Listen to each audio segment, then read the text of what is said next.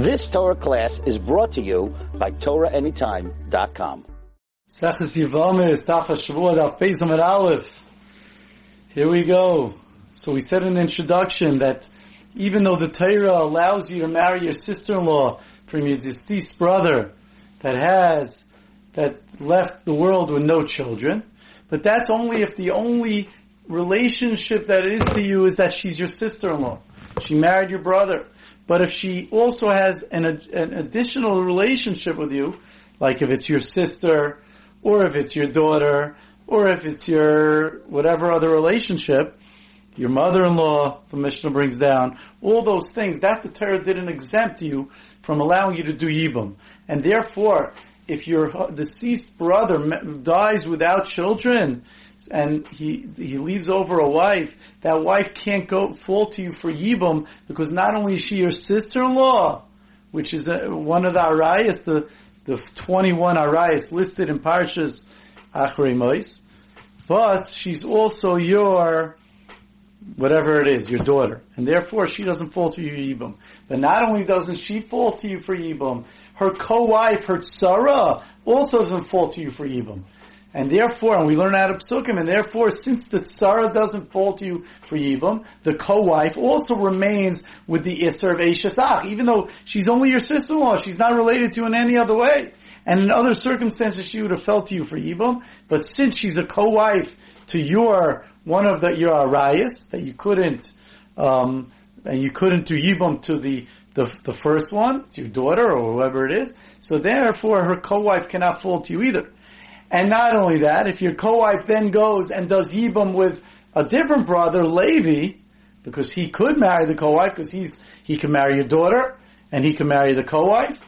So therefore, he would be allowed to do the Yibam, and he dies without children, even though that co-wife now is married to, since that co-wife is now married to Levi, and she is your Eishas she's the wife of your brother that you weren't permitted to, so therefore Levi's co the co-wives, her new co-wives that are the wives of Levi also are not permitted to you. And therefore you can't do Yibam on her when Levi dies and you can't do Yibam on her new co-wives, which are Levi's uh, wives. So therefore, the, your daughter caused that the, her first co-wife of the first deceased brother can't marry you. And then when the co-wife goes and marries a different brother, his co-wives, when he dies without kids, can't marry you. And then if she goes again and again and again, I'd say Ilam, it goes on forever. Zoktamish. Fifteen women pater, there are only fifteen out of the twenty-one that are possible to be married to your brother and then fall to you for Yibam. And those fifteen, pater sam, they exempt the co-wives at sam, and if they go and do Yibam to another brother and he dies, they're going to exempt the co-wives, co-wives, the second set, minachalitza, from chalitza umina yibam and from yibam. They don't have to even do chalitza, which is when you don't do yibam, you pull off the shoe of the of the of the one of the brothers in court in Beis Din, and you say and you spit in front of him. The, the the wife of the deceased brother spits in front of him and says, "This is what happens to someone who doesn't want to do yibam to help out his brother." Umina yibam and from yibam at seif oilam until the end of the world. And these are the fifteen. Bitai, his daughter, Obas Bitai, the daughter of his daughter, Obas Benoi and the daughter of his son. Those are three. Bas Ishtai, the daughter of his wife, that was from a previous marriage. Ubas Bina, and the daughter of her son, Ubas Bita, and Bas Bita, and the daughter of her of her daughter. Of any of these people, if they married your brother, then your brother died, then they don't fall to Yibam, and that Sarah doesn't fall and the tsar and the co-wife's co-wife, if they move on, chamoisa, your mother-in-law, veim chamoisa, and the mother of your mother-in-law, the grandmother-in-law, veim chamot, and the mother of your father-in-law, chaisa, your sister, me'imai from your mother's side. If your mother was married before, and she had a girl, and your father was married before, and he had a boy, and the sister from your mother's, from your mother married this brother from your father, they're not related. So that would affect a yibam. Now, and that yibam wouldn't allow you to for her to fall to you because she's your sister.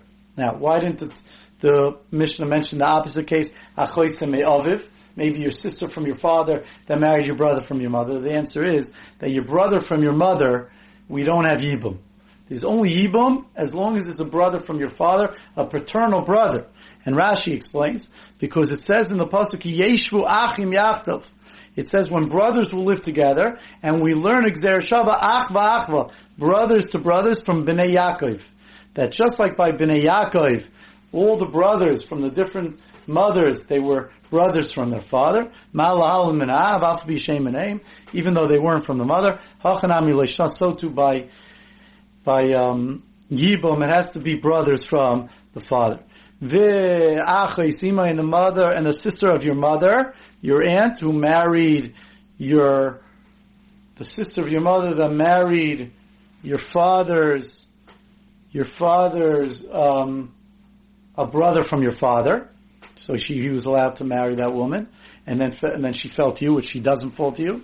The Achai Sishtai and the sister of your wife, your sister-in-law, who your sister-in-law married your brother. The Eishasachim and the wife of your brother from your mother got divorced, or your brother from your mother died, and then she went and married your brother from your father.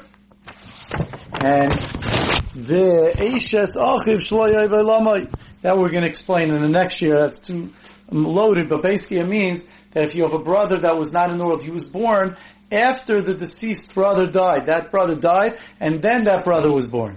So since he was not the pasuk says ki yeshu yachi When two brothers live together, then one could do yibam on the other. But if one was not in the world when his brother was around, and he died before he was born, the first brother died before he was born, he cannot facilitate, he can't do yibam, he's not available and ready to do yibam, and therefore, and we're going to get into exactly what that means, and therefore, the, even if another brother did yibam on the deceased brother's wife, later, if that brother dies, the, the brother that wasn't in the world can't do yibam again. We will explain it uh, more in the next year. Just a couple of other points that Rashi just mentions a very important point that when it says in the Mishnah, it says the daughter of your mother, Bas Ishtay, the daughter of your mother, Ubas Bina, and the daughter of her son, Ubas Bita, and the daughter of her daughter. So Rashi says, and then it mentions your mother-in-law and your grandmother. Rashi says, where do we see that you can't, you can't marry your daughter-in-law or your grandmother, or your grandmother-in-law? Says Rashi, that when the Pasuk says, Ervas Ishu Bita Segala, that the erva of an isha and her daughter you shouldn't reveal. As bas bina, the, her the the grandson, the granddaughter from the son, as bas pita and the granddaughter from the daughter, says Rashi v'yesh b'chlal zed that includes chamoisavim chamoisavim chamov. It includes generations one way or another. Your wife's daughter.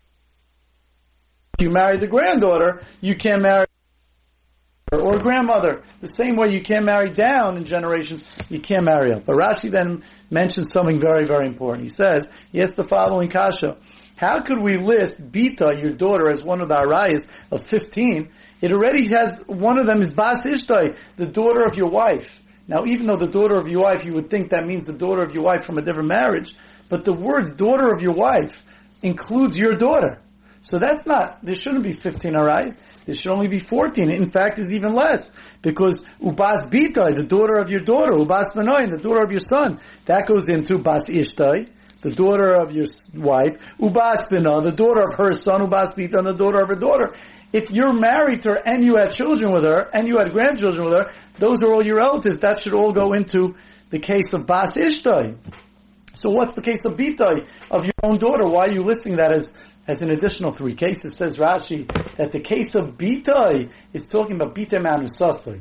That you, if you, someone violated a woman and they, they had a child together through, with that, through that Maisa, that daughter, that's the daughter it's talking about. Bita is talking about Bita Manusasai. Ubas Bita is talking about the, the, uh, the, the daughter of that daughter that you from the woman you violated because there was no ishus, there was no marriage. Ubas and the daughter of the son of the daughter of the lady that you violated. All that goes into those cases, and that that is the case of Ishtay. You've just experienced another Torah class brought to you by TorahAnytime.com.